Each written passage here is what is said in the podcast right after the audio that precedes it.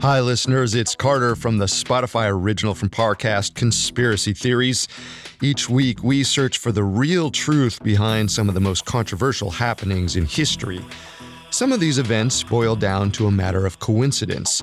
Others are fraught with corruption, cover ups, and powerful people with ulterior motives. People like the first director of the FBI, J. Edgar Hoover. Kate and I are thrilled to bring you this six part crossover from conspiracy theories and dictators on the life, career, and conspiracies of J. Edgar Hoover. For more of history's most questionable events, follow Conspiracy Theories free on Spotify.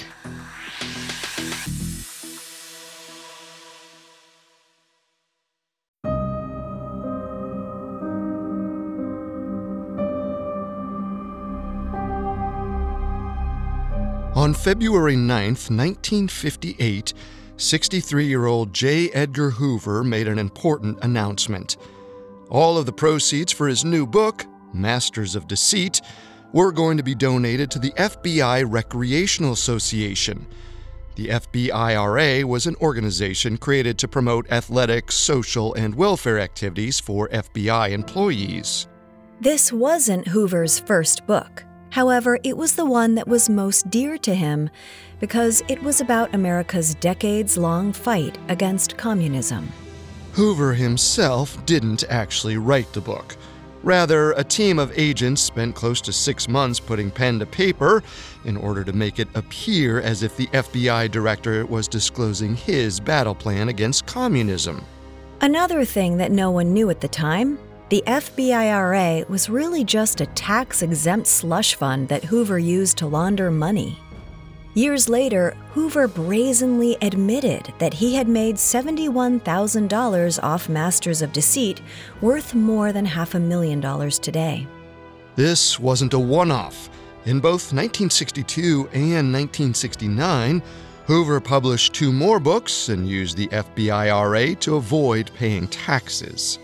The most powerful law enforcement officer in the United States was nothing more than a common criminal.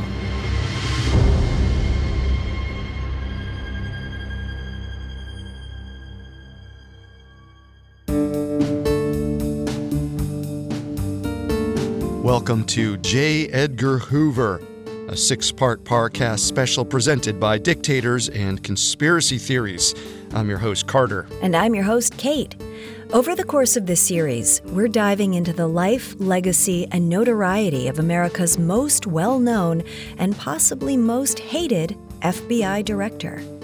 You can find all episodes of Dictators, Conspiracy Theories, and all other Spotify originals from Parcast for free on Spotify. Today, we dive into Hoover's final standoff against Wild Bill Donovan over control of foreign intelligence. We'll also explore how Hoover's fear of Soviet spies and communist infiltrators helped lead to the rise of McCarthyism. Next time, we'll move to the 1960s and Hoover's war with the Kennedy brothers, and how, with the rise of the civil rights movement, Hoover used insidious methods to destroy activist leaders. We'll have all that and more right after this.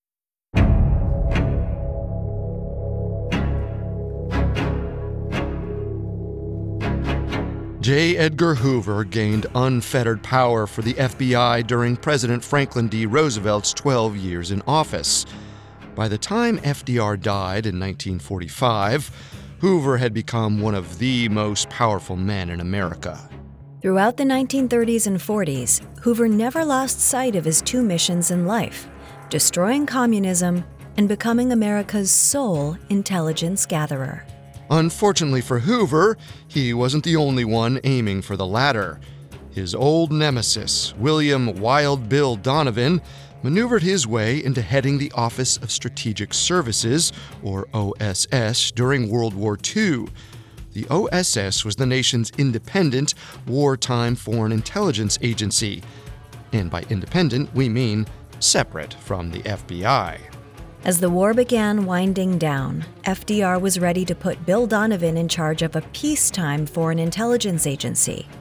However, with Harry Truman now in the White House, Hoover thought he could shift foreign intelligence power to the FBI. FDR's body wasn't even cold before Hoover sent an emissary to the new president with a message. If there was anything Truman needed from Hoover, don't hesitate to ask. As vice president, Truman just barely knew the extent of Hoover's power. But once he was sworn in and briefed, he rightly came to fear Hoover's reach. So Hoover didn't get the response he hoped for. Truman wrote back Anytime I need the services of the FBI, I will ask for it through my Attorney General. The message was clear. Under Truman, Hoover's power would remain in check. In a diary entry a month into taking office, Truman wrote, We want no Gestapo or secret police. The FBI is tending in that direction. They are dabbling in sex life scandals and plain blackmail. This must stop. Truman named Tom Clark, an oil lobbyist, the new Attorney General. Later, he described Clark as his biggest mistake. Hoover and Clark got along swimmingly. Clark made it clear to Hoover that he wouldn't actually oversee the FBI.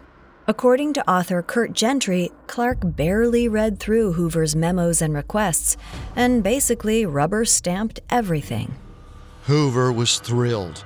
Like a kid with no supervision, he immediately grabbed for his favorite treat, if you can call wiretapping a treat.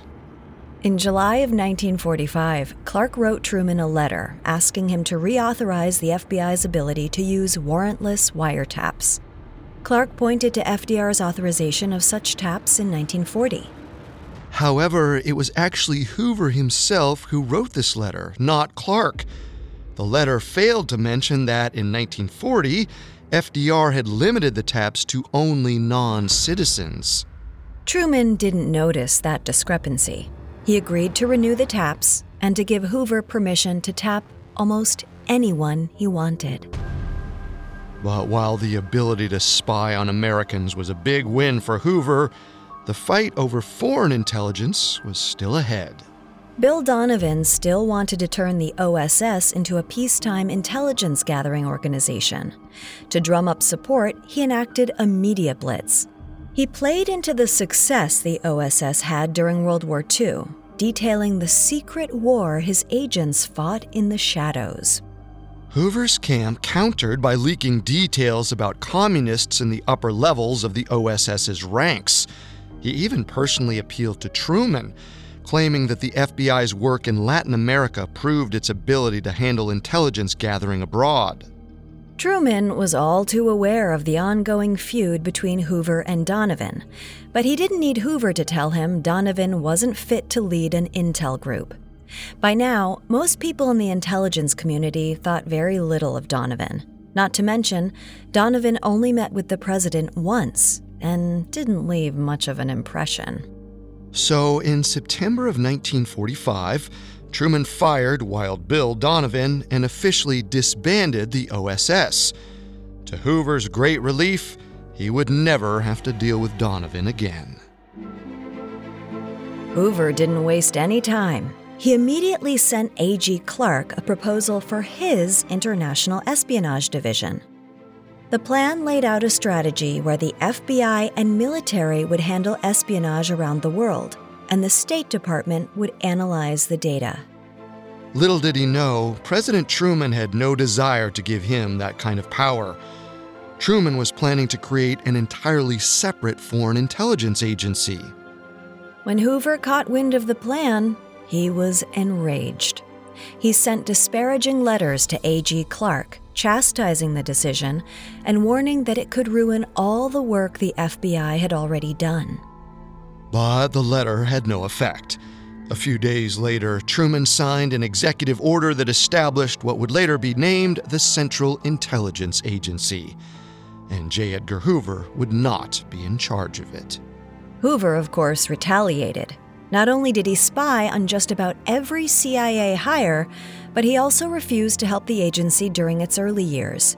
Whenever CIA directors requested FBI assistance, Hoover flatly refused. Even pettier, when the time came to hand over control of Latin American and Caribbean espionage, Hoover had his men destroy everything at the field offices. The CIA had to start completely from scratch. But gaining power wasn't Hoover's only motive for the secrecy. Even though the Nazis in Japan had been defeated, America was still at war a Cold War against the Soviet Union. As the dust settled on World War II, Hoover went after several Soviet spy networks in the United States. In at least one case, the FBI didn't fully understand the spy ring's depth or how many U.S. government agents may have been compromised. But in the fall of 1945, a major break came. A Soviet cipher clerk named Igor Gouzenko defected to the Canadians. Soon, the FBI received its own valuable information from Gouzenko. Gouzenko revealed that until a few months prior, the Soviets had a spy in the upper echelons of the State Department. Later that year, a Soviet courier turned informant named Elizabeth Bentley identified one possible spy by name Alger Hiss. Hiss was already on the FBI's radar. A career bureaucrat who worked in the State Department, Hiss was first associated with communist spy networks as early as 1939. But in the midst of the war, the accusations fell by the wayside. Hiss buddied up to the administrations of both FDR and Truman, and when the war ended, he participated in forming the United Nations. By the time the evidence against him came to light, the statute of limitations was up. It was too late to charge him with espionage, but Hiss was eventually sentenced to five years in prison for perjury. For J. Edgar Hoover, the Alger Hiss debacle wasn't something to celebrate, but to fear. Hiss had high rank and stature. His conviction was proof that the Soviets were capable of penetrating the top levels of the U.S. government. And while Truman did eventually sign an executive order calling for loyalty investigations into federal employees, he did so apprehensively. In a letter, Truman wrote that the U.S. was, quote, perfectly safe so far as communism is concerned. But if Truman wouldn't take communism seriously, then Hoover would make sure the next president did. Coming up, Hoover meddles in politics. They're role models, nurturers, and to many, the ultimate best friend. But what happens when Mommy Dearest has a dark side, one that's more criminal than caring? Find out in the Spotify original from Parcast, Malicious Moms. Hi, I'm Vanessa Richardson, host of Malicious Moms. Every Sunday on Spotify, join me for a closer look at the moms who took their maternal instincts to illegal extremes. A beloved actress who would do anything for her child. A jilted ex who used her kids to take deadly revenge. Plus, a wife, a mistress, and an altercation with an axe you have to hear to believe. In this Parcast collection, learn the dire lengths some women went to help their children and how others used motherhood to carry out their misdeeds. Sometimes true crime can be a real mother. Follow Malicious Moms free and only on Spotify. Now back to the story.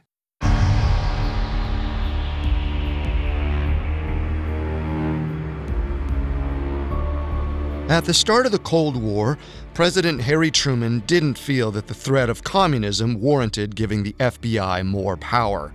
This put him at odds with J. Edgar Hoover, a dangerous enemy to have. 1948 was an election year, and Truman's seat in the Oval Office was on the line. Throughout the general election, Hoover supplied Republican nominee Thomas Dewey's campaign with dirt on Truman and his associates to be leaked to the press. But Hoover's efforts were to no avail. Truman won re election. Hoover was so stunned that he refused to show up to work for over a week. And the hits just kept on coming. That fall, intercepted Soviet cables unearthed something disturbing a a KGB agent within the Department of Justice. Decoded cables described a KGB operative who A. was a woman, B. worked in the New York DOJ office, and C. had recently been transferred to Washington, D.C. This was enough for investigators to pinpoint one person 28 year old Judith Coplon. Coplon worked in the Foreign Agents Registration. Essentially, she had complete access to the FBI's files on any suspected or confirmed Soviet agents. Hoover's goal was to quietly fire Coplon before the situation became a public embarrassment. However, Coplon presented an opportunity. Hoover decided to keep her under surveillance and see if he could capture her Soviet handler. In January 1949, the FBI followed Coplon to Manhattan's Washington Heights, where she met a man named Valentin Gubitchev, a UN employee and possible KGB spy. After two months of continued but unfruitful surveillance, the FBI decided to speed things up. They began feeding Coplon bogus information to bait the Soviets. On March 4, 1949, Coplon arranged another meeting with Gubitchev. When she arrived, the FBI was waiting for her. When agents arrested Coplon, they discovered that she was in possession of 28 FBI documents, including a fake memo that Hoover had written as bait. Coplon's trial was primed to be a major win for Hoover. But during proceedings, Coplon's lawyers noticed something fishy in the prosecution's pile of evidence. Specifically, he believed that one of their alleged informants wasn't actually an informant, but an illegal wiretap. During a hearing, the prosecution begrudgingly admitted that Coplon's house was full of illegal bugs and taps. Not only that, the taps were still active and had picked up conversations between Coplon and another attorney, a clear breach of attorney client privilege. Despite the revelations that the FBI clearly broke the law, Coplon was convicted in March 1950. However, that December, the U.S. Court of Appeals reversed her conviction. The court believed Coplon was guilty of espionage, but the use of illegal wiretaps and the fact that Coplon was arrested without a warrant was enough to nullify on a technicality. The Coplon case was an embarrassment for Hoover. For over a decade, he had been able to illegally wiretap at will. Now he'd been exposed. But Hoover refused to stop. Instead, he just buried the evidence. Moving forward, any intelligence collected from taps was kept in separate files to avoid discovery through subpoenas. Alger Hiss and Judith Coplon were just two elements in the rise of Cold War fears. Abroad, China and North Korea both fell to communist control, and more alarmingly, the Soviets developed their own atomic bomb. With each Soviet spy the FBI uncovered, Hoover's fear increased. If these agents could infiltrate government offices, who's to say they weren't everywhere? But Hoover's fear wasn't just that spies were helping Moscow win the nascent Cold War. He also believed, once again, that there was a communist conspiracy to overthrow the U.S. government. His goal was to take them all down before it happened. For the most part, Hoover worked in the shadows. But on the public side, Congress helped his cause, and he returned the favor. In 1938, the House of Representatives created the House Un American Activities Committee, or HUAC, its mission was to seek out political subversives in all facets of American society, regardless of political leaning. But at the end of World War II, HUAC almost exclusively turned its focus on communism, and the committee made front page news by going after Hollywood.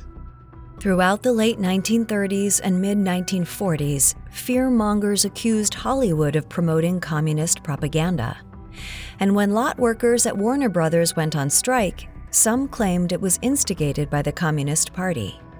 In 1947, pressure mounted, and HUAC subpoenaed 41 Hollywood writers, directors, and producers. When they appeared before the committee, 10 of the witnesses refused to cooperate. In response, Hollywood executives blacklisted them, and in subsequent years, that blacklist grew. Hoover assisted HUAC as it scoured Hollywood.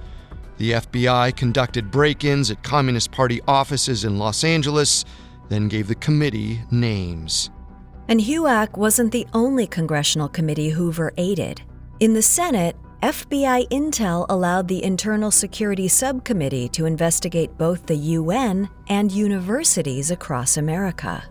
Spying on diplomats and left leaning professors and students became the norm. But arguably, Hoover gave most of his time during this period to the junior senator from Wisconsin, Joseph McCarthy. Hoover and McCarthy first met when McCarthy arrived in Washington in 1947. According to author Kurt Gentry, the two men quickly hit it off. By the following year, Hoover invited McCarthy to speak at the FBI Academy's graduation. However, it wasn't until 1950 that the two men solidified their bond as compatriots in the war on communism. It all started in February of that year when the senator spoke at the Ohio County Republican Women's Club in West Virginia. In the midst of his speech, seemingly out of nowhere, McCarthy claimed that he had a list of 205 communists working in the State Department. It shocked the room. At another rally a few days later, McCarthy reiterated the claim. However, this time the number was only 57. Regardless, his words made their way into the headlines and a wave of hysteria crashed down. Hoover sensed an opportunity. When McCarthy returned to Washington, D.C., Hoover told the senator that whatever he needed to back up his claims, the FBI would deliver. However, he did tell McCarthy to be less specific when throwing out numbers. Right away, Hoover's deal received pushback from other FBI officials. For example, an aide named William Sullivan argued that they really had no evidence to support the senator's remarks. Hoover didn't care. He charged on. Anything that so much as hinted at sympathy for communism made its way across McCarthy's desk. For the next couple of years, McCarthy made baseless accusations that stoked paranoia, but resulted in little congressional action. However, that changed in the fall of 1952. For the first time in 20 years, Republicans controlled Congress and the White House. Harry Truman was out, and Dwight D. Eisenhower was in the Oval Office. Eisenhower and his Vice President Richard Nixon were hardline anti communists. For the first time during the Cold War, Hoover had allies in the White House. Right away, Ike, as he was called, gave Hoover his full vote of confidence and made it clear that the FBI director could do whatever he wanted to get his job done. According to William Sullivan, Eisenhower blindly believed everything Hoover told him, never questioned a word. He may have been a great general, but he was a very gullible man. And when Ike signed Executive Order 10450 in May 1953, the FBI essentially had free rein to dig into the lives of federal employees. One former FBI special agent later recalled that, under the order, a federal employee's status depended on their association with, quote, communism, homosexuals, drunks, and other social aberrants who might be considered threats to the security of the USA. According to the special agent, Executive Order 10450 became their Bible. Sexuality, for one, became an especially easy target. Many FBI officials were not only homophobic to start with, but they feared that Soviets could use sexuality as a means of blackmail. This sparked an added layer of national paranoia, which became known as the Lavender Scare. Government employees had to hide their sexualities for fear of losing their jobs. Senator Joseph McCarthy soon became chairman of the Senate Permanent Investigations Subcommittee, which meant he could now call investigations of his own. An estimated 2,000 federal employees lost their jobs during these investigations, and more often than not, it was because McCarthy simply accused them of being a communist sympathizer. Much of the basis for McCarthy's power came from Hoover. As journalist Tim Weiner notes, many of McCarthy's charges were drawn directly from the FBI's raw and uncorroborated reporting, including third hand hearsay. It isn't hyperbolic to say that Hoover and McCarthy were more than just colleagues, but true friends. Hoover said of McCarthy, I view him as a friend and believe he so views me.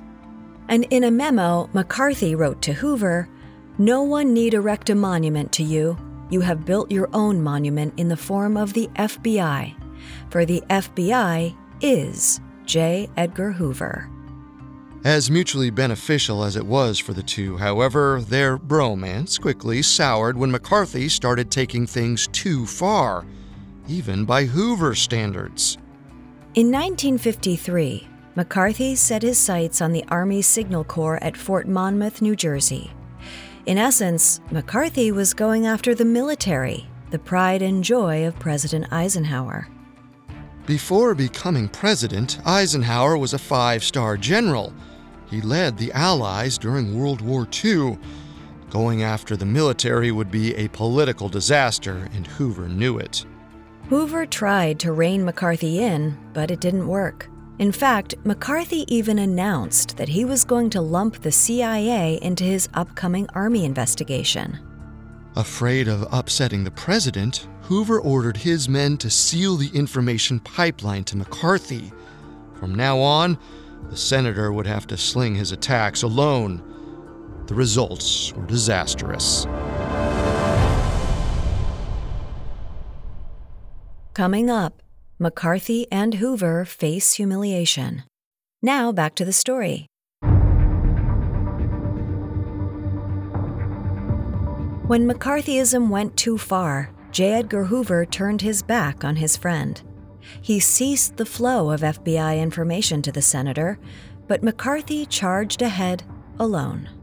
In the midst of McCarthy's crusade, the Army, in turn, asked the Senate to investigate McCarthy. They alleged that his chief counsel was pressuring the Army to give special treatment to a former McCarthy staffer. The dueling accusations were part of the Army McCarthy hearings. Broadcast on national television, the American people saw just how much of a bully Joseph McCarthy truly was. Not to mention, most of his attacks were without evidence. Things came to a head on June 9, 1954, when the Army's lawyer, Joe Welch, delivered the now famous line Have you no sense of decency, sir, at long last? Have you left no sense of decency? The televised moment caught like wildfire and became McCarthy's undoing. In December of that year, the Senate voted to censure McCarthy. The press soon refused to give him the time of day, and J. Edgar Hoover wouldn't return his calls. Ostracized, Joseph McCarthy died of liver failure in May 1957 after years of heavy drinking. Miraculously, Hoover was unscathed by his association with McCarthy. In retrospect, this is ironic since one could argue that there wouldn't have been McCarthyism had it not been for Hoover. In fact, McCarthy's downfall ultimately helped Hoover resume his role as America's number one communist hunter. But instead of taking McCarthy's place before cameras, Hoover returned to the shadows. As usual, Hoover focused nearly all of his energy scouring for communists. In doing so, he neglected and enabled an actual criminal threat the Mafia. Remember, gangsters made Hoover's career. The FBI's mission to take down Depression era gangsters like John Dillinger and Charles Pretty Boy Floyd solidified Hoover's place as the head of the FBI. But you'll also recall that Hoover took his foot off the gas when it came to the self described war on crime. Once he was able to shift the spotlight back onto communism in the late 1930s, organized crime kept doing its thing. Hoover hadn't just turned a blind eye to the mafia, he flat out pretended it didn't exist. He described the idea of a nationwide syndicate as baloney. There are a number of theories as to why he did this.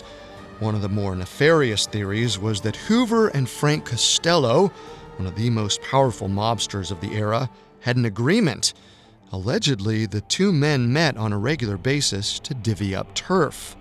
The most salacious theory, though, was that the mafia had blackmail on Hoover. For years, rumors had circulated that the FBI director was gay. Speculation arose that the mafia had proof of such rumors, so Hoover simply let them carry on as they pleased. But most likely, there were two simple reasons for Hoover's nonchalance toward organized crime.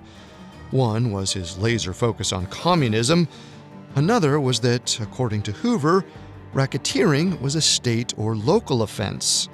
But in the fall of 1957, Hoover was forced to admit the mafia was anything but baloney. In mid November, New York State Trooper Edgar Croswell caught wind of something odd. A large amount of motel reservations were being made in Apalachin, New York, all in the same name Joseph Barbara Sr. Barbara was a soda distributor with a long rap sheet. Suspicious, Croswell kept Barbara's nearby estate under surveillance. Soon he watched a caravan of limos arrive, most of them with out of state license plates. On November 14th, New York State troopers set up a roadblock near Barbara's estate. But while they were lying in wait, a delivery man passed by on his way to the Barbara house. When the delivery man arrived, he told the gangsters about the surrounding police. Then the seemingly quiet estate erupted into chaos. Over 50 mobsters in expensive suits fled the house. Some managed to escape on foot into the woods, but the vast majority tried to escape by car and were promptly snatched up at the roadblock more than 60 people were apprehended. Among the major mafia players at the meeting were Vito Genovese, Joseph Bonanno, Carmine Galante, Thomas Lucchese, and Santo Trafficante Jr. Hoover learned of the incident the following day. Apparently, he had no clue who any of those men were or why they were gathered in a random town in New York. For a man who fancied himself the nation's top cop, to be unaware of the country's leading criminals wasn't a great look. Right away, Hoover was under fire. The press inundated him with questions, and perhaps worse, he faced demands from a cocky young lawyer named Robert F. Kennedy. Kennedy was the chief counsel for the McClellan Committee, a Senate investigative committee that looked into racketeering and corruption among labor unions. According to Curt Gentry, Kennedy barged into Hoover's office unannounced and demanded all of the files the FBI had on the gangsters at the Apalachin estate. Unfortunately for Kennedy, Hoover had nothing. Within days, the Apalachin meeting, as it became known, escalated into the worst PR disaster Hoover had ever dealt with. It proved just how wrong he'd been about the mafia. With the Bureau's reputation on the line, Hoover had to do something. William Sullivan, head of the FBI's research and analysis, suggested that the best agents be pulled off their cases and begin a study on the mafia.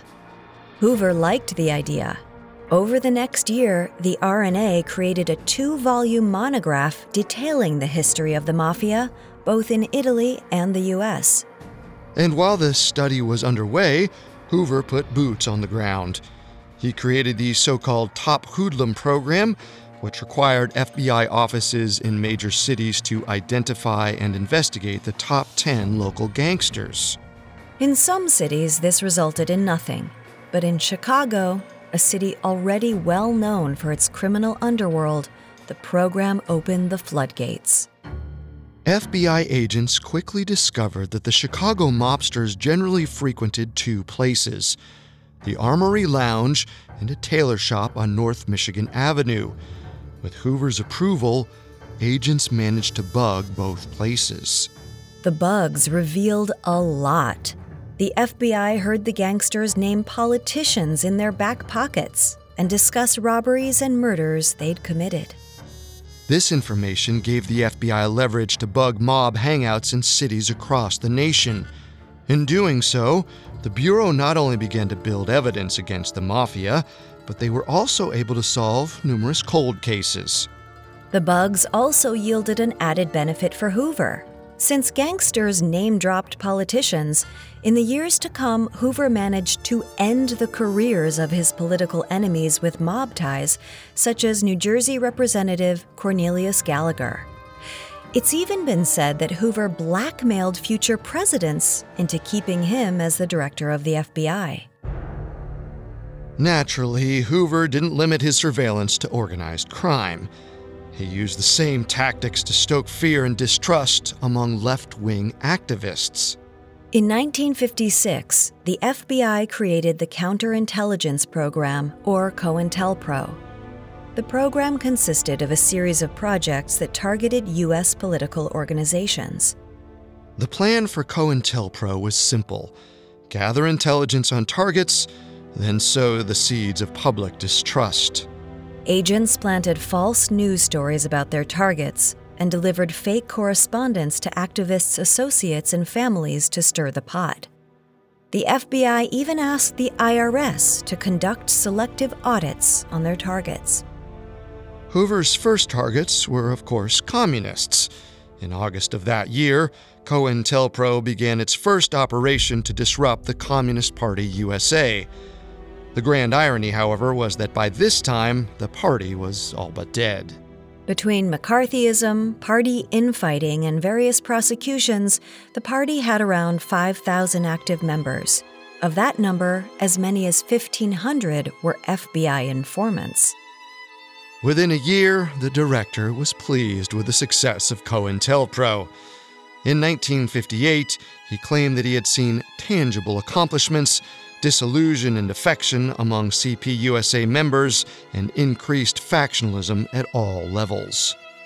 So he grew the program into a beast of unmeasured proportions. Its targets expanded beyond just communists and union organizers to include all of Hoover's adversaries. Moving into the 1960s, he set his sights on black activists fighting for civil rights. Hoover zeroed in on Fred Hampton and Martin Luther King Jr.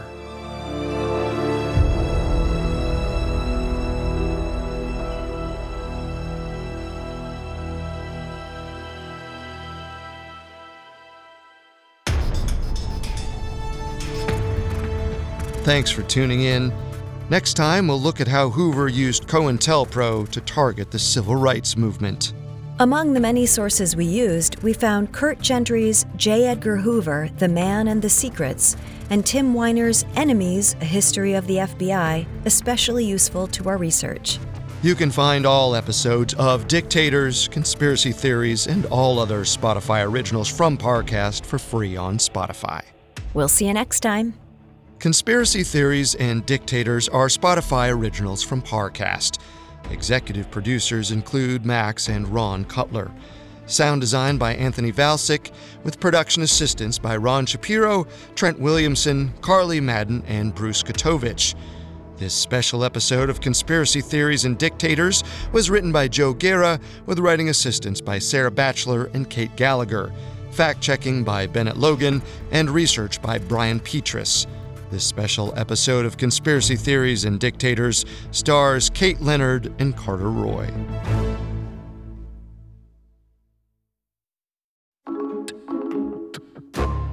For many, Sunday is a special day spent with family. That makes it the perfect time to check out the Spotify original from Parcast, Malicious Moms. Hi, I'm Vanessa Richardson. Every Sunday in this Parcast collection, join me for an intimate look at the matriarchs who were far more criminal than caring. Warning this isn't your mother's podcast. Follow Malicious Moms free and only on Spotify.